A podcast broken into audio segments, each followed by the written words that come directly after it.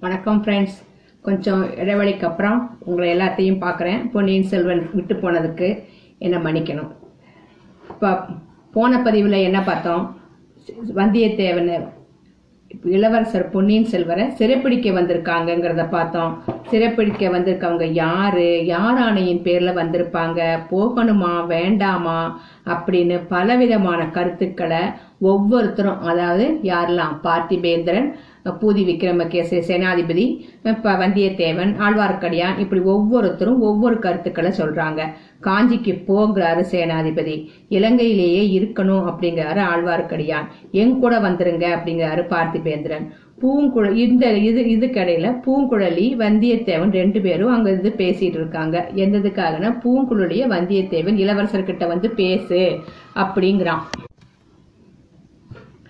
பூங்குழலி நான் வர முடியாதுன்னு மறுத்து சொல்றான் வந்தியத்தேவன் பூங்குழலி கிட்ட பொன்னியின் செல்வருக்கு இருக்கிற ஆபத்துகளை எடுத்து சொல்லி உனக்கு தெரிஞ்ச உண்மைய நீ கட்டாயம் வந்து இளவரசர்கிட்ட வந்து சொல்லத்தான் வேணும் அப்படின்னு சொல்லி கூட்டு போறான். கூட்டு போயின போய் நின்ன உடனே இளவரசர் சமுத்திரகுமாரி அப்படின்னு பேசின உடனே இந்த அம்மா கற்பனையில மிதக்குதுங்கிறதெல்லாம் பார்த்தோம். இப்படி ஒவ்வொருத்தர் அப்பதான் அவ சொல்றா அவளுக்கான அவளுக்கு தெரிந்த உண்மைகள் இளவரசரை சிறைப்பிடிக்கிறதுக்கு வந்திருக்காங்க அவங்க ரெண்டு பேரும் பேசுறத நான் ஒதுங்கி நின்று கேட்டேன் அப்படின்லாம் சொன்ன உடனே எல்லாரும் ஒதுங்கிக்கிறாங்க. இளவரசர் என்ன சொல்ல போறாரு அப்படின்னு எல்லாரும் ஒருத்தருக்கு ஒருத்தர் பாத்துக்கிறாங்க அவரு பீடிகையை போடுறாரு. நீங்க எல்லாம் எனக்காக என்னோட நலன் விரும்பிகள். அதனால நான் சொல்றத வந்து நான் நிறைவேற்றணும். என்னோட அதுக்கு வந்து நீங்க தடை சொல்லக்கூடாது அப்படிங்கிறாங்க. இவர் என்ன சொல்ல போறாரு அப்படின்னு எல்லாரும் ஒருத்தருக்கு ஒருத்தர் பார்த்துக்கிட்டாங்க. நமக்கும் அந்த ஆச்சரியத்தோட நம்ம விடை கொடுத்தோம் இல்லையா? இப்ப அடுத்தது என்ன? சேனாதிபதி இளவரசரை பார்த்து என்னடா இவர் இப்படி பேசுறாருன்னு இளவரசே தாங்கள் கூறுவது ஒன்னும் எனக்கு விளங்கல. வாழ்நாள் எல்லாம் நான் போர்க்களத்திலேயே இருந்தவன். இப்படி மூடு மந்திரமா பேசினா எனக்கு தெரிஞ்சுக்க முடியாது. தங்களுடைய கடமையை செய்ய போறதா சொல்றீங்க. அப்படின்னா என்ன? எந்த கடமையை? என்ன மாதிரி செய்ய போறீங்க? எப்படி உத்தேசித்திருக்கீங்க? அப்படி சொல்லுங்க அப்படின்ன உடனே இந்த சமயம் என்னோட கடமை ஒண்ணுதான் அப்படிங்கிறாரு இளவரசர். என்ன கடமை அது? என் தந்தையின் கட்டளையை நிறைவேற்றி வைக்க வேண்டியதுதான். என்னை சிறப்படுத்தி கொண்டு வரும்படியான கட்டளையுடன் என் தந்தை ஆட்களை அனுப்பி வைத்திருக்கிறார். என்னை அவர்கள் தேடி அலையும்படியா நான் ஏன் வச்சுக்கணும்? நானே அவர்கள்ட்ட போய் என்னை ஒப்பு கொடுத்துடுறேன். அது ஒன்று தான் நான் இப்போ செய்ய வேண்டிய கடமை அப்படின்னு சொன்ன உடனே பார்த்திபேந்திரனுக்கு படபடப்பாயிருது முடியவே முடியாத காரியம். என் உடம்பில் உயிர் உள்ளவரை அதை நான் அனுமதிக்கவே மாட்டேன். தடுத்தே தீர்வேன் அப்படிங்கிறாரு. சேனாதிபதி அவரை பார்த்து பதற வேண்டாம். பொறுங்கள் அப்படின்னு சொல்லிட்டு இளவரசரை பார்த்து சொல்றாரு. ஐயா தங்களுடைய கடமையை பத்தி சொன்னீங்க. எனக்கும் ஒரு கடமை இருக்கு. தயவு செய்து அருள் புரிந்து அதை நீங்க கேட்கணும். கொடும்பாளூர் வேளிர் பெருங்குடையில் இன்று வீடோடு இருக்கும் ஆண்மகன் நான் ஒருத்தன் தான். மற்றவங்க எல்லாரும் சோழ சாம்ராஜ்யத்தின் சேவையிலேயே இறந்து போனாங்க. அநேகமாக எல்லோரும் போர்க்களத்தில் மடிந்தவர் மடிந்தார்கள். நானும் ஒரு நாள் அபயம்தான் இறந்து போவேன். யார் கண்டது? ஆகையினால என் வார்த்தையை கொஞ்சம் பொறுமையுடன் கேட்கணும். அரண்மனை மாடங்களில் அருமையாக வளர்க்கப்பட்டு வந்த தங்களை சென்ற ஆண்டில் தென்திசை படைகளின் மாதண்ட நாயகராக சக்கரவர்த்தி நியமிச்சாரு. இப்போ அப்போ வந்து என்னை தனியா அழைச்சு என்ன சொன்னாருன்னா இளவரசர் என்னை விட்டு பிரிவது என் உயிரே உடலிலிருந்து பிரியறது போல இருக்கு. ஆயினும் என்னுடைய ஆசைக்காக அவன் அரண்மனைக்குள்ளேயே வச்சு வளர்க்கக்கூடாது. அவன் வெளியேறி போக வேண்டியதுதான். அவன் அவனையும் அண்ணனை போல வீரன் என்று பெயர் எடுக்க வைக்க வேண்டியதுதான். ஆனா அவன் உயிருக்கு ஏதாவது ஆபத்து வந்தா அதே கணத்துல என் உயிரும் போயிடும். அவனுக்கு எந்தவித அபாயமும் நேராமல் பாதுகாக்க வேண்டியது உன் பொறுப்பு அப்படின்னு சக்கரவர்த்தி எனக்கு கட்டளையிட்டு இருக்காரு சென்ற ஆண்டில் அவ்வாறு கூறிய சக்கரவர்த்தி இப்போ தங்களை சிறைப்படுத்தி கொண்டு வரும்படி கட்டளையிடுவாரா? அவ்வாறு கட்டளையிடும்படியாக தாங்கள் என்ன செஞ்சிட்டீங்க? இலங்கை சிம்மாதனத்தை கைப்பற்றுவதற்கு தாங்கள் சூழ்ச்சி செய்ததாக சொல்வது எவ்வளவு அபத்தம். இந்த அபவாபத்தை யாராவது நம்புவாங்களா? கொடும்பாளூர் பெரிய வேளாளர் கூறி வந்தது. இதுவரை பொறுமையுடன் கேட்டு வந்த இளவரசர் இப்போது குறுக்கிட்டார். வேறு யாராவது நம்ப முடியாதா என்னமோ? ஆனால் என்னால் நம்ப முடியும் என்றார். என்ன சொல்றீங்க இளவரசே? இலங்கை சிம்மாசனத்தை கைப்பற்ற நான் சூழ்ச்சி செய்தது உண்மைதான் என்று சொல்கிறேன். அப்படிங்கிறாரு.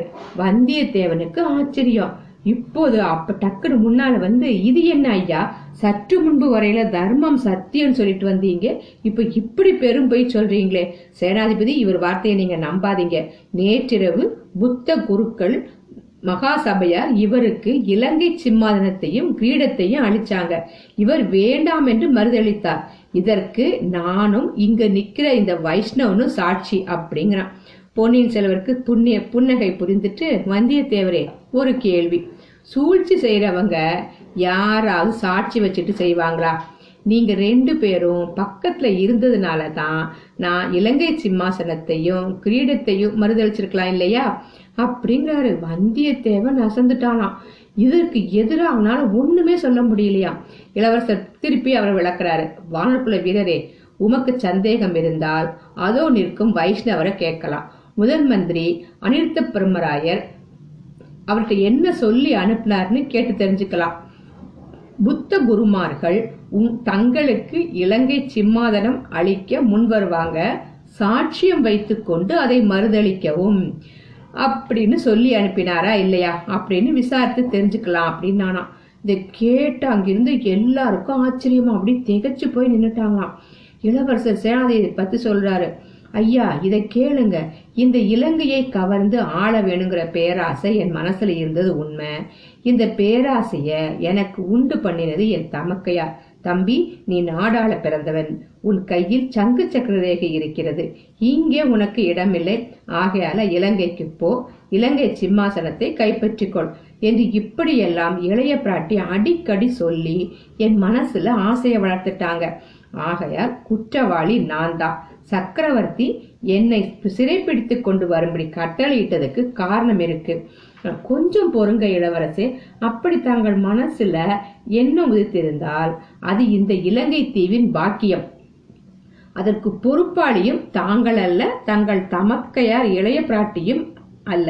சுந்தர சோழ சக்கரவர்த்தி அதற்கே அவர்தான் அதுக்கு பொறுப்பாளி. அவரே என்கிட்ட பல தடவை சொல்லியிருக்காரு. தங்களை இலங்கை சிம்மாதனத்தில் ஏற்றி வைத்து பார்க்க வேண்டும்னு சொல்லிட்டே இருந்திருக்காரு. குந்தவை தேவியிடம் இதை பற்றி முதன் முதலில் கூறியது சக்கரவர்த்தி தான். தங்கள் தந்தையின் விருப்பத்தையே தமக்கையார் தங்களிடம் வெளிப்படுத்தியிருக்காரு.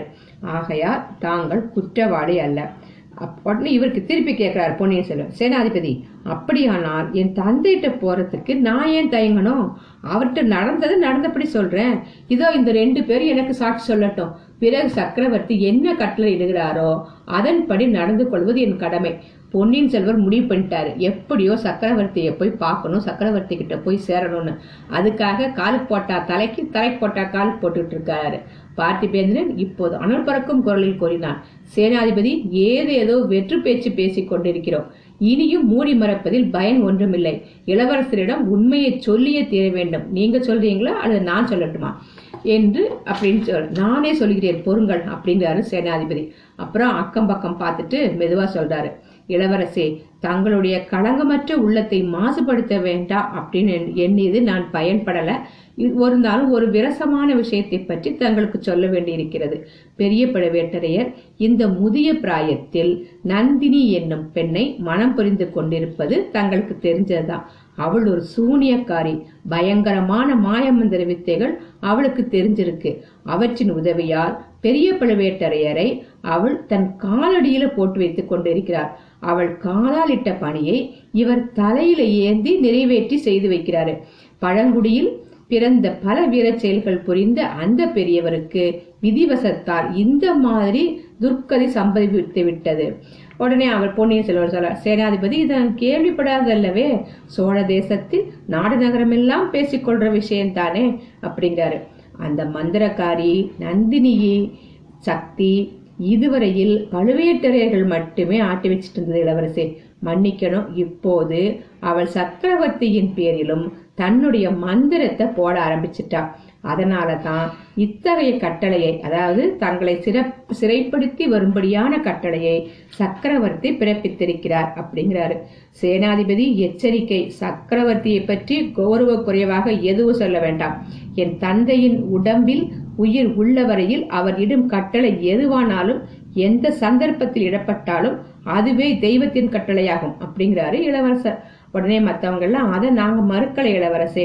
சக்கரவர்த்தியின் சுதந்திரத்திற்கு மட்டுமின்றி அவருடைய உயிருக்கே அபாயம் வந்து விடுமோ? அப்படின்னு தான் அஞ்சுகிறோம். நந்தினியை பற்றி முழு உண்மையை நேற்று வரை நானே அறிஞ்சுக்கல. நேற்றிரவுதான் பார்த்திபேந்திரன் மூலமாக தெரிந்து கொண்டேன். அந்த பயங்கரமான விஷயத்தை தாங்களும் தெரிந்து கொள்வது அவசியம் அப்படின்னு சொல்லிட்டு என்ன நடந்ததுன்னு சொல்றாரு. மூணு வருஷத்துக்கு முன்னால மதுரைக்கு அருகில் வீரபாண்டியனோடு இறுதி யுத்தம் நடந்ததல்லவா? அப்போது தங்கள் தமையனார் கரிகாலரும் இதோ உள்ள பார்த்திபேந்திரரும் நானும் கலந்தாலோசித்து ஒவ்வொரு காரியத்தையும் செய்து வந்தோம். பாண்டியனுடைய சைன்யங்கள் அடியோடு நிர்மூலமாயின. வீரபாண்டியன் முன்னொரு தடவை பாலைவனத்தில் ஓடி ஒளிந்தது போல் இப்போது ஓடி தப்பிக்க முயன்றான் அதற்கு இடம் கொடுக்க கூடாதுன்னு நாங்க மூவரும் அவனை எப்படியாவது கைப்பற்ற தீர்மானித்து பெரு முயற்சி செய்தோம். இந்த தடவை வீரபாண்டியனுடைய தலையை கொண்டு போகாமல் தஞ்சாவூருக்கு திரும்புவதில்லை என்று நாங்கள் மூவரும் சபது செஞ்சிருந்தோம். ஆகையால் வேறு யாரையும் நம்புவதில்லை என்று நாங்களே அவனை தொடர்ந்து சென்றோம். கடைசியாக ஒரு கோயிலுக்கு பக்கத்தில் இருந்த குடிசையில் அவன் ஒளிந்திருப்பதை கண்டுபிடிச்சோம். குடிசைக்கு வெளியில எங்களை காவலுக்கு நிறுத்தி வைத்து விட்டுத்தான் தங்கள் அண்ணன் கரிகால தானே உள்ள நுழைந்தார். வீரபாண்டியனை கொன்று அவன் தலையை எடுத்து வந்தார். நாங்களும் எங்கள் காரியம் முடிந்து விட்டதென்று குதூகலமாக திரும்பிச் சென்றோம். ஆனால் அந்த குடிசைக்குள்ளே ஒரு சிறிய நாடகம் நடந்தது என்பது எங்களுக்கு தெரியாது. என்ன நாடகம் அது? வீரபாண்டியனுக்கு அடைக்கலம் கொடுத்திருந்த பெண் ஒருத்தி குறுக்கே நின்று தடுத்து தன் காதலனுக்கு உயிர் பிச்சை கேட்டாள். கரிகாலர் அவளை உதைத்து தள்ளிட்டு வீரபாண்டியனுடைய தலையை கொய்து வெளியே எடுத்து வந்தார். இளவரசே அவ்விதம் சோழ குலத்தின் ஜன்ம சத்ருவான வீரபாண்டியனை காப்பாற்ற முயன்றவள் தான் நந்தினி. அவள்தான் பிற்பாடு எழுபது பிராயத்து கிழவரை மணந்து தஞ்சாவூருக்கு வந்து பழுவூர் இளையராணியாக விளங்குகிறாள். அவள் எதற்காக என்ன நோக்கத்துடன் வந்திருப்பாள் என்பதை நாம் ஊகிக்கலாம் அல்லவா? வீரபாண்டியனுக்காக பழிக்கு பழி வாங்கத்தான் வந்திருக்கா. சோழ குலத்தை அடியோடு நிர்மூலமாக்கி விடுவதற்காகத்தான் வந்திருக்கிறாள். அவள் அருகில் சென்றவர் யாரும் அவளுடைய மோக வலையில் விழாமல் திரும்புவது கடினம். அதோ நிற்கும் வந்தியத்தேவன் அதற்கு சாட்சி சொல்வான். சோழ குலத்தை பூண்டோடு அழித்துவிட பயங்கர சபதம் எடுத்திருக்கும் கூட்டத்தை பற்றி அதோ நிற்கும் அந்த வைஷ்ணவன் சாட்சி சொல்வான். அவர்களுக்கு அவசியமான பணத்தை எல்லாம் நந்தினி தான் கொடுக்கிறாள் இளவரசே. துரதிருஷ்டவசமாக நம் சக்கரவர்த்தி பெருமானும் அந்த பாதகையின் வலையில் விழுந்து விட்டதாக காண்கிறது.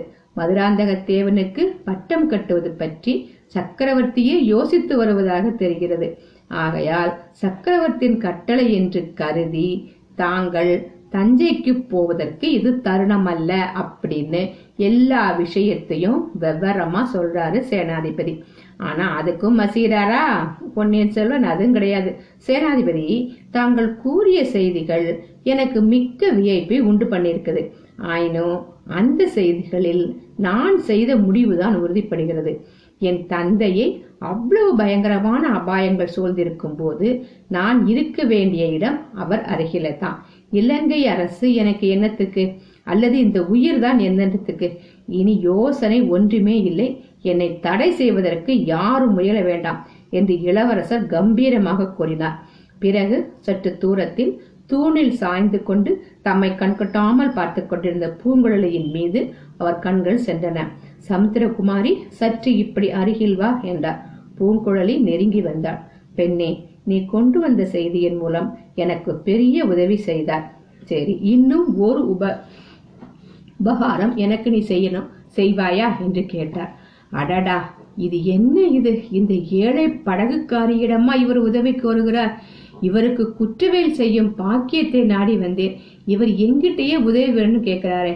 கடவுள்கிட்ட வரம் கேட்க வந்தேன். கடவுள் தம் திருக்கரங்களை நீட்டி என்னிடம் பிச்சை போடுன்னு கேட்கிறாரே அப்படி மனசுல எண்ணிட்டு இளவரசே தாங்கள் இட்ட கட்டளையை நிறைவேற்ற காத்திருக்கிறேன் என்றாள் பூங்குழலி.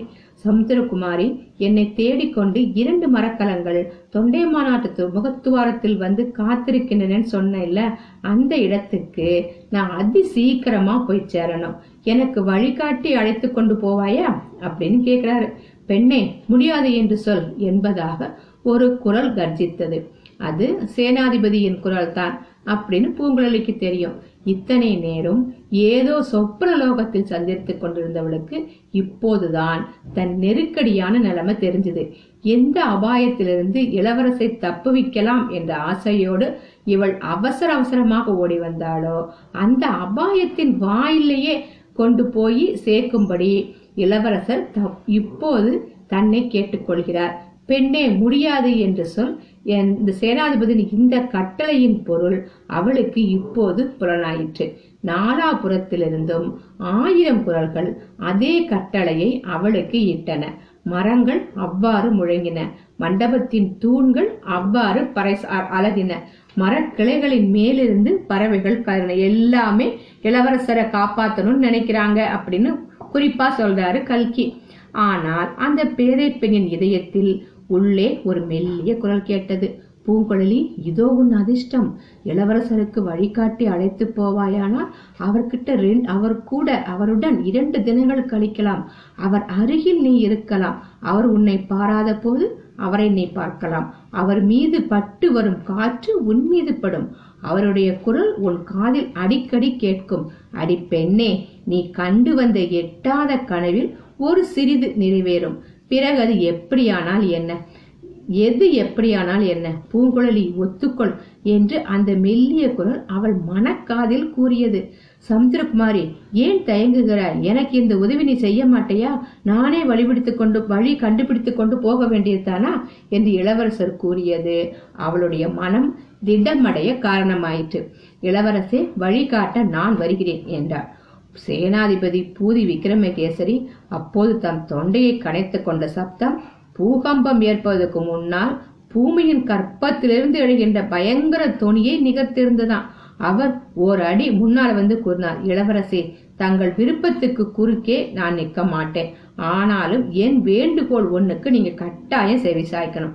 தங்களை சிறைப்படுத்த வந்திருப்பவர்களிடம் தங்களை ஒப்படைக்கும் வரையில் தங்களை பாதுகாப்பது என் பொறுப்பு. நேற்றிரவு தங்களை கொல்ல நடந்த முயற்சிகளை பற்றி சற்று முன்னால் தங்கள் தோழ தோழர்கள் சொன்னாங்க. அந்த கொலைக்காரர்கள் இன்னும் பிடிபடல. அவர்கள் யார் என்று தெரியவும் இல்லை. என் மனதில் உள்ளதை சொல்வதற்காக மன்னிக்கணும். இந்த பெண்ணின் பேர்லயே எனக்கு கொஞ்சம் சந்தேகம் உண்டு. அந்த கொலைகாரர்களுக்கு இவளும் ஒருவேளை உடந்தையா இருக்கலாம் அல்லவா? மரக்கலங்களில் அவளை சிறைப்படுத்தி அழைத்து போக வந்திருக்கிறார்கள் என்பதே இவளுடைய கற்பனையாக இருக்கலாம் அல்லவா? ஏன் இருக்கக்கூடாது? சற்று முன்னால் இவருடைய கத்தியை தங்கள் தோழர் வந்தியத்தேவர் பிடுங்கி எறிந்த போது அது யார் பேரிலோ விழுந்து ஓலக்குரல் ஒன்று கேட்டதே. அது யாரோட குரல்? இந்த பெண் தாராளமா வழிகாட்டிட்டு வரட்டும். நம்முடைய யானை மேல் ஏறிக்கொண்டு முன்னால் செல்லட்டும். ஆனால் தங்களுடன் நானும் தொண்டை மாநாட்டில் உள்ள கப்பல்களை காணும் வரையில் வந்தே தீர்வேன் இது என்னுடைய கடமை அப்படின்னு பேசி முடிச்சிடுறாரு. சேனாதிபதியின் இந்த பேச்சை புன்னகை பூத்த முகத்துடன் கேட்டுக்கொண்டு நின்ற இளவரசர் அப்படியே ஆகட்டும். தங்களுடைய கடமையை நிறைவேற்றுவதற்கு நானும் குறுக்கே நிக்கல அப்படின்னு சொல்லிடுறாரு. சரி இப்ப என்ன? அவரு இளவரசர் தொண்டை மாநாட்டின் கரைக்கு போக போறாரு பூங்குழலி கூட. மேற்கண்டவாறு முடிவு ஏற்பட்டதும் சேனாதிபதி பூதி விக்ரமகேசரி பார்த்திபேந்திரனை தனியாக அழைத்துச் சென்று சிறிது நேரம் அந்தரங்கமாக பேசினார். பின்னர் தம்முடன் வந்த படை வீரர்களுக்கு தனித்தனியே சில கட்டளைகளை பிறப்பிக்கிறாரு. பார்த்திபேந்திரன் இளவரசரிடம் விடை பெற்றுக் கொண்டான். ஐயா நான் வந்த காரியம் நிறைவேறாமல் வெறுங்கையோடு திரும்புகிறேன். இதற்காக கரிகாலர் என்னை மிகவும் கோபித்துக் கொள்ளப் போகிறார். ஆயினும் என்ன செய்யறது தாங்கள் பிடிவாதமாக இருக்கிறீர்கள். என் பேரில் குற்றமில்லை. இதற்கு இங்குள்ளவர்கள் எல்லோரும் சாட்சி என்றான். ஏன்னா கரிகாலர் வந்து தம்பியை கூட்டுவான்ல அனுப்பியிருக்காரு பார்த்திபேந்தனை இப்ப தம்பி தஞ்சைக்குள்ள போகிறாரு இளவரசர் அவ்வளவு அவசரமாக போக வேண்டுமா? தாங்களும் சேனாதிபதியோடு தொண்டைமானார் வரை வந்துவிட்டு போகக்கூடாதா என்று கேட்டார். அந்த பாதகத்துக்கு நான் உடந்தையாயிருக்க மாட்டேன். நான் வந்த கப்பல் திரிகோணமலையில் இருக்கிறது. அங்கே போய் கப்பல் ஏறி கூடிய சீக்கிரம் நான் காஞ்சிக்கு போகணும். கரிகாலரிடம் நடந்ததை சொல்ல வேண்டும் என்றான் பார்த்திபேந்திரன். பின்னர் வந்தியத்தேவனை பார்த்து வல்லத்தரையரே என்னுடன் நீ காஞ்சிக்கு வரவில்லையா? என்று கேட்டான். வந்தியத்தேவன் சிறிது திடுக்கிட்டு நின்றுவிட்டு இல்லை இளவரசருடன் போக விரும்புகிறேன் என்றான். நல்லது என்னுடன் வராததற்கு பிறகு நிவர்த்தப்படுவாய் அப்படின்னு சொல்லிட்டு பார்த்திபேந்திரன் புறப்பட்டார் சேனாதிபதியின் கட்டளையின்படி அவருடன் இன்னும் சில வீரர்களும் கிளம்பி போறாங்க. வந்தியத்தேவன் ஆழ்வார்க்கடியாரிடம் அந்த பல்லவன் கூறியதன் பொருள் என்ன? தன்னுடன் வராததற்காக நான் வருத்தப்படுவேன் என்று ஏன் கூறினான்? உமக்கு ஏதாவது தெரியுதா? என்று கேட்டான். சேனாதிபதியும் அவனும் கலந்து பேசி ஏதோ சூழ்ச்சி செஞ்சிருக்காங்க. அதன் விவரம் என்னதென்று தானே சீக்கிரத்தில் தெரியும். உண்மையில் இப்போது ஏற்பட்டிருக்கும் சங்கடத்துக்கு மூல காரணம் இந்த கொடும்பாளூர் கிழவர்தான் என்றார். அது எப்படி? சேனாதிபதி என்ன செய்திருக்க முடியும்? எல்லாம் அவருடைய வேலைதான் அவருடைய குடும்ப பெண் ஒருத்தி பழையாறையில் வளர்கிறாள் என்பது உனக்கு தெரியும் அல்லவா? நன்றாய் தெரியும். வானதி தேவி தானே சொல்கிறேன். ஆமாம் அந்த பெண்ணை இளவரசருக்கு கல்யாணம் பண்ணி கொடுத்து இலங்கை அரசராக இவருக்கு முடிசூட்டி விட விட வேண்டும் என்று சேனாதிபதிக்கு ஆசை. புத்த குருக்களை கொண்டு இலங்கை கிரீடத்தை அழிக்கும்படி ஏவியவர் இவர்தான். இவருடைய முயற்சியை ரகசியமாக வைத்திருக்கவாவது தெரிஞ்சுதா? அதுவும் இல்லை. செய்தி தஞ்சைக்கு எட்டிட்டது அதனாலதான் முதன் மந்திரி அனிருத்தர் இலங்கைக்கு வந்தார். என்னை இளவரசர்கிட்ட அனுப்பி வைத்தார். வந்தியத்தேவா எது எப்படியானாலும் நம்முடைய உயிரை நாம் பத்திரமாக காப்பாற்றிக் கொள்ளணும். இளவரசர் இலங்கை சிம்மாசனத்தை ஏற்க மறுத்தது பற்றி நீயும் நானும் தஞ்சையில் சாட்சி சொல்லும்படி நேரிடலாம். அப்படின்னு சொல்றாரு. இதற்குள்ள சேனாதிபதியின் காரியங்கள் முடிந்துவிட்டன. அவருடன் வந்திருந்த படை வீரர்களில் நாலு பேரை தவிர மற்றவர்கள் எல்லோரும் வெவ்வேறு திசையில் புறப்பட்டு சென்றார்கள். கடைசியாக இளவரசரின் கோஷ்டியும் புறப்பட்டது. இளவரசர் சேனாதிபதி வந்தியத்தேவன் ஆழ்வார்க்கடியார் இவர்களுடனே மேற்கூறிய நாலு வீரர்களும் உயர்ந்த ஜாதி குதிரைகள் மீதேறி வடதிசை நோக்கி புறப்பட்டார்கள். இவங்களை பின்தொடர்ந்து பூங்குழலி ஏறியிருந்த யானை ஜாம் ஜாம் என்று கம்பீரமாக நடந்து வந்தது. பூங்குழலியை தவிர அதன் மீது யானை பாகன் ஒருவன் மட்டுமே ஏறிக்கொண்டிருந்தான். கொஞ்ச தூரம் ராஜபாட்டை வழியாக அவங்க போறாங்க. ஆனா ராஜபாட்டையில பிரயாணம் செய்வது சுலபமா இல்லை வழியெங்கும் ஜனக்கூட்டமா இருந்தது. இளவரசர் அவ்வழியில வருகிறார் அப்படிங்கிறது எப்படியோ ஜனங்களுக்கு தெரிஞ்சிருச்சு இலங்கை தீவின் வடபகுதியில அப்போல்லாம் தமிழர்களே அதிகமாக வசித்து வந்தார்கள்.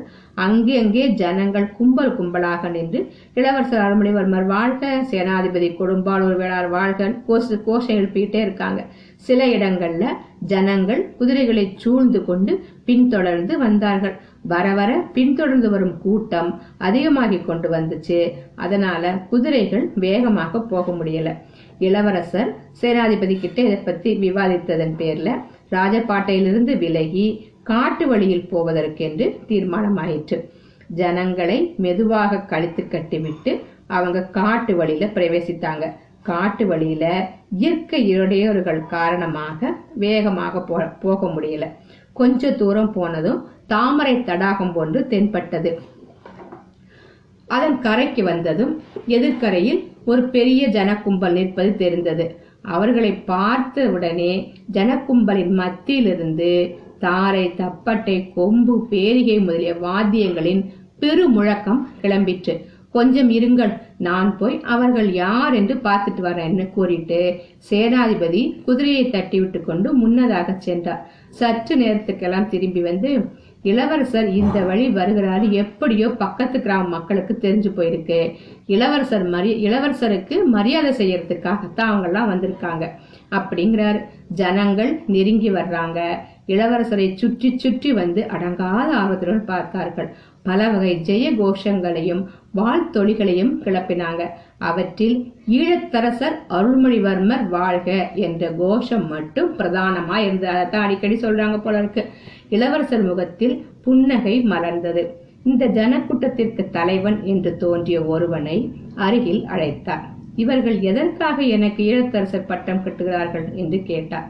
அவன் மிக பணிவுடன் அரசே பன்னெடுங்காலமாக இந்த ஈழ நாடு நிலையான அரசு இல்லாமல் அவதிப்பட்டு வருது. பொன்னியின் செல்வர் இரு நாட்டின் மன்னராக வேண்டும் என்பது எங்களின் கோரிக்கை. இந்நாட்டில் வாழும் எல்லா ஜனங்களுடைய விருப்பமும் அதுதான். தமிழர்கள் சிங்களவர்கள் சைவர்கள் பௌத்தர்கள் துறவிகள் இல்லறத்தார் எல்லோரும் அதையே விரும்புறாங்க என்று கூறினார். இளவரசரும் அவரை சேர்ந்தவர்களுக்கும் விருந்து அளிக்க அவங்க ஏற்பாடு செஞ்சிருந்தாங்க. விருந்து ஏற்றுக்கொள்ளாமல் போக முடியல. விருந்துண்டு பிறகு புறப்படுவதற்கு கொஞ்ச நேரம் ஆயிட்டது. இளவரசருக்கு உபச்சாரங்கள் நடந்து கொண்டது சமயத்தில் வந்தியத்தேவனும் ஆழ்வார்க்கடியானும் தனித்து பேசிக்கொள்ள சந்தர்ப்பம் கிடைச்சது. தம்பி பார்த்தையா இதெல்லாம் சேனாதிபதியின் சூழ்ச்சின்னு தெரியவில்லையா? முன்னாலேயே அவசரமாக செய்தி அனுப்பி இந்த உபச்சாரங்களுக்கெல்லாம் ஏற்பாடு செஞ்சிருக்காரு. அப்படிங்கிறான் ஆழ்வார்க்கடியான். சேனாதிபதியின் ஏற்பாடுதான் ஒருவாறு தெரிகிறது. ஆனா இந்த சூழ்ச்சியின் நோக்கம் என்னன்னு தெரியலையே. இப்படியெல்லாம் இந்த தீவில் வாழும் ஜனங்கள் சொல்வதை கேட்டு இளவரசர் நேற்று வேண்டாம் என்று மறுத்த சிம்மாசனத்தின் பேரில் இன்றைக்கு ஆசை கொண்டு விடுவார் என்ற எண்ணமா என்று வந்தியத்தேவன் கேட்கிறான். அது ஒரு நோக்கமா இருக்கலாம். அதை காட்டிலும் முக்கியமானது நம் பிரயாணத்தை தாமதப்படுத்துவதுதான் என்றார் ஆழ்வார்க்கடியான். பிரயாணத்தை தாமதப்படுத்துவதனால் சேனாதிபதி என்ன பலனை எதிர்பார்க்கிறார்? அது எனக்கும் தெரியல. ஆனா சீக்கிரத்திலேயே தெரிஞ்சுதானே ஆகணும். இளவரசருடைய முகத்தை பாரு. அவருக்கு இதையெல்லாம் பிடிக்கலன்னு தெரியுதுல்ல. வந்தியத்தேவன் இளவரசர் முகத்தை பார்த்தான். ஆத்திரமான வார்த்தைகளை பேசும்போது கூட மலர்ந்து விளங்கிய அவருடைய முகத்தில் இப்போது எள்ளும் கொள்ளும் வெடித்தது. புருவங்கள் நெறிந்திருந்தன கண்கள் ஆழ்ந்த சிந்தனையை காட்டுச்சு. அந்த சமயத்துல பூங்குழலி அந்த தாமரை குளத்தின் இன்னொரு கரையில் தன்னந்தனியாக உட்கார்ந்து சிந்தனையில் ஆழ்ந்திருந்தாள். எதிர்பாராதபடி அவளுக்கு இந்த பிரயாணம் உற்சாகம் தருவதாக இல்லை. அதாவது அவ ரொம்ப எதிர்பார்த்தாள் ஆனா அந்த எதிர்பார்ப்பு புறம் பொய்யாயிடுச்சான் பிரயாணத்தின் போது இளவரசருடன் தனித்திருக்கும் சந்தர்ப்பம் கிடைக்கும் என்று நினைச்சா. அவர் தன்னுடனே அளவலாவி பேசுவார் என்று எண்ணினாள். தன் மனதில் பொங்கும் உணர்ச்சியில் ஒரு சிறிதேனும் வெளியிடலாம் என்று ஆசைப்பட்டாள். அதற்கெல்லாம் சமயமே கிட்டாது போலிருக்கிறது இளவரசரை சுற்றி ஒரே கூட்டமாகவே இருக்கிறது அப்படின்னு அவ கவலைப்படுறா. அவரை எதிரிடம் கொண்டு போய் ஒப்புவித்த பழி ஒன்றுதான் மிஞ்சும் போலும். அந்த பழிக்கு தன அந்த பழி தனக்கு எதுக்காக ஏற்படணும்? ஏன் இங்கிருந்தபடி ஒருவருக்கும் தெரியாம ஓடிடக்கூடாது? சேனாதிபதியின் கோபத்தில் இருந்தாவது தப்பியபடி ஆகும் ச்சே சேனாதிபதியின் கோபம் என்ன என்ன செய்துவிடும்? யாருடைய கோபம் தான் என்னென்ன செய்திடும்? அதற்கெல்லாம் நான் பயப்படல. ஆனா என்னுடைய எண்ணம் எல்லாம் ஏன் மண்ணோடு மண்ணாகணும்? இந்த நெஞ்சில் உள்ள தீ எத்தனை நாள் என்னை இப்படி தைத்துக் கொண்டிருக்கும்? இந்த உடம்பில் உயிர் எதற்காக இருக்கிறது? திடீரென்று ஒரு இடி விழுந்து என்னை கொன்றுவிடக் கூடாதா? இப்படி எத்தனையோ தடவை ஆசிரிய ஆசைப்பட்டாகிவிட்டது பயன் ஒன்றும் இல்லை. இந்த உயிர் தானாக போகப் போவதில்லை. நானாக ஏதேனும் செய்து கொண்டால்தான் இந்த உயிர் போகும். ஆ இது என்ன? கனவு காண்றனா? இது இல்லை கனவு இல்லை. அங்கே இருக்கும் அந்த பாடு மண்டபத்துக்கு பக்கத்துல இளவரசர் இதோடைய சிநேகிதர் என்னிடமிருந்து பிடுங்கி இருந்த கத்தி இதோ என் அருகில் வந்து விழுந்திருக்கிறதே. இதை யார் எரிஞ்சிருப்பாங்க? யாரோ அவரோட பகைவர்கள் தான் இருந்திருப்பாங்க. என்ன கொள்வதற்குத்தான் இருந்திருப்பார்கள்? என்ன துரதிர்ஷ்டம்? என் மேல் விழாமல் சற்று நகர்ந்து விழுந்து விட்டதே. இதுவும் நல்லதுக்குத்தான் கையில் இந்த கத்தி இருக்கட்டும். அவருக்கு நான் கொடுத்த வாக்கை நிறைவேற்றிய பிறகு அவரை அந்த பாதகரிடம் கொண்டு போய் ஒப்புவித்த பிறகு அவர் எதிரிலேயே இந்த கத்தியினால் குத்தி கொண்டு இறந்து விடுகிறேன். சீச்சி எதற்காக அவர் மனத்தை அப்படி புண்படுத்த வேண்டும்? அவர் கப்பலில் ஏறி போன பிறகு படகில் ஏறி நடுக்கடலில் சென்று அங்கே குத்தி கொண்டு சாகலாம். என் அருமை கத்தியே நீ திரும்ப வந்தாயல்லவா? உன்னை அனுப்பியவர்களுக்கு வந்தனம். இப்ப என்ன ஒரு மனப்போராட்டம் பாருங்க இந்த பொண்ணுக்கு. ஒருவேளை இளவரசர் மேலே ஏறிய எண்ணி அவர்கள் இதை எரிஞ்சிருப்பாங்களோ ஆம் அவருக்கு வழியில் எத்தனையோ அபாயங்கள் நேரலாம் என்று சேனாதிபதி கூட சொன்னாரே. அப்படி ஒரு சந்தர்ப்பம் எனக்கு கிடைக்க கூடாதா? அவர் பேரில் குறிப்பாத்து இருந்த கத்தி என் நெஞ்சில் விழக்கூடாதா?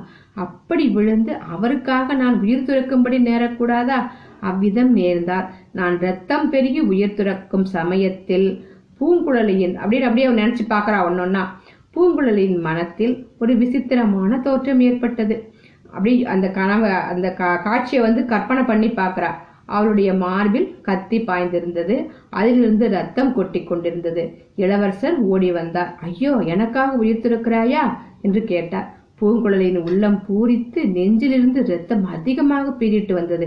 இளவரசர் அவளை வாரி எடுத்து தன் மடியில் போட்டுக்கொண்டார் அவளுடைய நெஞ்சிலிருந்து பெருகிய ரத்தம் அவர் உடம்பையும் உடைகளையும் நனைத்தது. பூங்குழலி கலகலவென்று சிரித்தாள். இளவரசே இப்போதாவது என் நெஞ்சில் உள்ளது என்னவென்று தெரிந்து கொண்டீர்களா? என்று கேட்டாள். அடி பாவி அது எனக்கு முன்னமே தெரியுமே இதற்காகவா உயிரை விடுகிற என்று இளவரசர் அலறினார். பூங்குழலிக்கு ஆனந்தம் தாங்கவில்லை. உரத்த சத்தம் போட்டு சிரித்தாள். ஏ பைத்தியமே! என்ற குரலை கேட்டு பூங்குழலி நிமிர்ந்து பார்த்தாள். இது அவ்வளவும் கனவு. எதிரில் வந்தியத்தேவன் நின்று கொண்டிருந்தான். இளவரசர் ஏற்கனவே கோபமா இருக்காரு பிரயாணம் தாமதமாகி தாமதப்படுகிறது என்று. உன்னால் வேறு தாமதம் வேண்டாம். சீக்கிரம் எந்திரிச்சு வா என்கிறார். பூங்குழலி சிரித்துக்கொண்டு எழுந்து ஓடிப்போய் யானையின் மீது ஏறிக்கொண்டாள். கத்தியை நெஞ்சுடன் அணைத்துக் கொண்டு கொஞ்சினாள். காட்டு வழியில் மேலும் கொஞ்ச தூரம் சென்ற பிறகு எதிர்பாராத சம்பவம் நிகழ்ந்தது. பிரயாணிகளின் வலது பக்கம் இருந்து அடர்ந்த காட்டிலிருந்து விர்ரன் சத்தத்துடன் ஒரு அம்பு பாய்ந்து வந்தது. இளவரசரை குறிப்பார்த்து அது எய்யப்பட்டிருக்க வேண்டும் என்பதில் ஐயமே இல்லை. ஆனால் அந்த அம்பை விட வேகமாக இளவரசர் குதிரையின் தலைக்கயிற்றை இழுத்து திருப்பினார். அம்பு அவருக்கு வெகு சமீபமாக சென்று அவருக்கு அப்பால் வந்து கொண்டிருந்த ஆழ்வார்க்கடியானுடைய தலைப்பாகையில் பாய்ந்து அதை கொத்தி கொண்டு சென்றது. ஆழ்வார்க்கடியான் தலையை தடவிக்கொண்டு வியப்புடன் பார்த்தான். பூதி விக்ரமகேசரி திடுக்கிட்டு போய்விட்டா எல்லோருமே திகச்சிட்டாங்களாம்.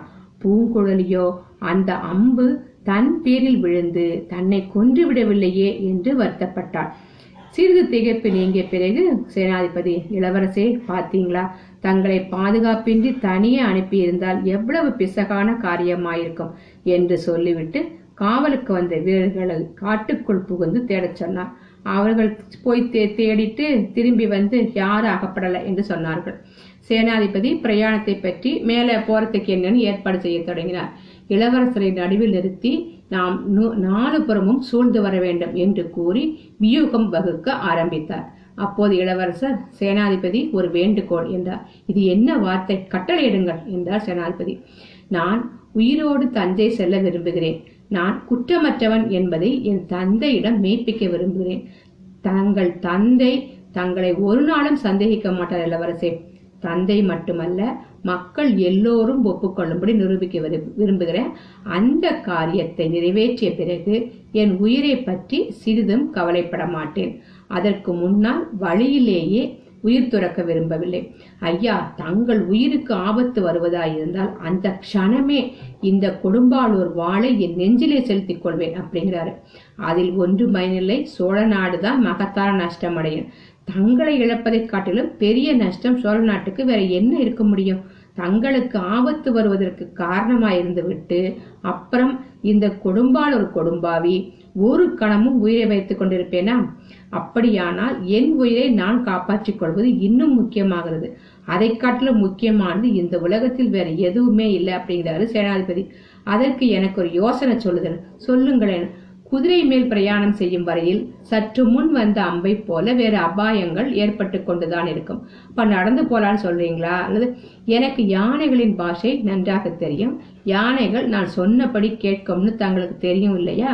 ஆமையா யானைப்பாகன் வேஷம் பூண்டு இந்த இலங்கை தீவில் பெரும் பகுதியை தாங்கள் சுற்றி பார்த்திருப்பதும் எனக்கு தெரியும். ஆகவே நான் சொல்கிறது என்னன்னா மறுபடியும் சிறிது நேரம் நான் யானைப்பாகன் ஆகிறேன் இப்போது யானையை நடத்துகிறவன் கொஞ்ச தூரம் என் குதிரை மேல் ஏறிக்கொண்டு வரட்டும். இதை கேட்ட சேனாபதி சிறிது நேரம் தடுமாற்றம் அடைந்ததாக தோன்றியது. இளவரசருடைய யோசனைக்கு யாராவது ஆட்சேபம் சொல்ல மாட்டார்களா என்று ஆவலுடன் சுற்றுமுற்றும் பார்க்கிறாரு. ஆனால் எல்லாரும் கம்மென்றிருந்தார்கள். ஐயா யானை பாகனுக்கு குதிரை ஏற தெரியுமோ என்னவோ? தெரியாட்டா நடந்து திரும்பி போகட்டும். அந்த பெண் பெரிய சங்கோஜியா இருக்காளே அவள் தங்களுக்கு சரிசமமா யானை மீது உட்கார மாட்டேன்னு சொன்னா கீழே குவித்து நடந்து வரட்டும். அவருக்கு எப்படியா யானை மேல போகணும் இளவரசருக்கு? அதுதான் அவரு. இளவரசர் தங்கள் சித்தம் இளவரசன் சொன்ன உடனே இளவரசர் உடனே குதிரை மீது குதிச்சுட்டு யானை அருகில் சென்றார். பூங்குழலியின் கரிய கண்கள் ஆர்வத்தினால் நீண்டு வியப்பினால் அகன்று அவரை நோக்கின. யானை பாகனை இறக்கிவிட்டு தான் யானை மீது பாய்ந்து அதன் கழுத்தில் உட்கார்ந்து கொண்டார். தடைப்பட்ட பிரயாணம் மறுபடியும் ஆரம்பமாச்சு. பூங்குழலி புலகாங்கிதம் அடைகிறார் யானையின் முதுகிலிருந்து மேலிருந்து மேகங்களின் மீது பாய்ந்தாள். வான வெளியில் உலாவினாள். சொர்க்கத்தை எட்டி பார்த்து அதன் விவரிக்க முடியாத இன்ப சுகத்தின் இயல்பு அது இதுவென்பதை ஒருவாறு உணர்ந்து அறிந்தாள். ஆகா இது என்ன தேவகானமா? இவ்வளவு இன்பமா இருக்கே? இல்ல இல்ல. தேவகானத்துக்கு ஏது இவ்வளவு இனிமே? ஓ இளவரசர் பேசுறாரா? அப்படின்னு யோசிக்கிறார் இளவரசர் பேசுகிறாரு. சமுத்திரகுமாரி என்னுடன் இந்த யானை மீது தனியாக இருப்பது உனக்கு அருவறுப்பா இருக்கா? அப்படின்னு கேக்குறாரு. ஏழு ஜென்மங்களில் நான் செய்த தவத்தினால் இந்த பாக்கியம் எனக்கு கிட்டி இருக்கிறது பிரபு. திடீர்னு இந்த யானை மதம் பிடிச்சு ஓட ஆரம்பிச்சா நீ என்ன செய்வ? தாங்கள் பக்கத்தில் இருக்கும் போது வானமே இடிந்து விழுந்தாலும் பயப்பட மாட்டேன் ஐயா. உன் படகை எங்கே விட்டு வந்திருக்க சொல்லு பூங்குழலி. யானை இரவு துறை துறைக்கு சமீபத்தில் ஐயா. இக்கரையில அக்கறையில அக்கறையிலே தான் படகை நிறுத்த தனி இடம் கிடைச்சது. அங்கேயே படகை நிறுத்திட்டு வந்தேன். யானை இரவு துறையை எப்படி கடந்து வந்தாய்? நான் வரும்போது கடல் நீர் மிகவும் குறைவாயிருந்தது. ஆகையால பெரும்பாலும் நடந்து வந்தேன். கொஞ்சம் நீந்தியும் வந்தேன். இப்ப இந்த யானை கடலில் இறங்கி சென்றால் பயப்படுவாயா? கடலில் என்னை தள்ளி விட்டாலும் கவலை இல்லை. நான் தான் சமுத்திரகுமாரி ஆயிற்றே தாங்கள் தானே பெயர் கொடுத்தீர்கள். உன் படகு இருக்குமிடம் சென்றதும் நாம் அதில் ஏறிக்கொள்வோம் நீ தான் படகு தள்ளிக்கொண்டு வர வேண்டும். ரெண்டு பேரையும் வச்சு தள்ள முடியும் இல்லையா? பத்து வயது முதல் துடுப்பு பிடித்த கரங்கள் இவை. பிரபு அரண்மனை பெண்ணைப் போல் மலரினும் மிருதுவான கரங்கள் அல்ல. தங்கள் சிநேகிதர் வந்தியத்தேவரை வைத்து தள்ளி வந்ததை அவர் சொல்லவில்லையா? சொன்னார் சொன்னாரு. ஆனால் இன்று அதை விட வேகமா தள்ளணும். தொண்டைமான் ஆற்றின் முகத்துவாரத்தில் கப்பல்கள் வந்து வந்து நிற்கும் இடத்துக்கு அது சீக்கிரமா போய் சேரணும். இளவரசே அவ்வளவு கொடூரமான காரியத்தை என்னை ஏன் செய்ய பணிக்கிறீங்க? தங்களை சிறையாகாமல் தப்பிப்ப தப்பிப்பதற்காகத்தான் நான் ஓடோடி வந்தேன். சிறைப்படுத்த வந்திருப்பவர்களும் தங்களை கொண்டு போய் ஒப்புவிக்கும்படி பணிக்கிறீர்களே. இந்த ஏழையின் பேரில் ஏன் இவ்வளவு கொடூரம் அப்படின்னு கேக்குறாரு. ஏன் அவ ஏன் இவ்வளவு சீக்கிரம் அவர் ஒப்புவிக்க போறாரு சிறைப்பிடிக்க வந்தவங்க கிட்ட அது சரிதானா? என்ன ஆச்சு? என்ன? அடுத்தவா? அடுத்த பதிவுல பார்க்கலாமா ஃப்ரெண்ட்ஸ் ஓகே பாய்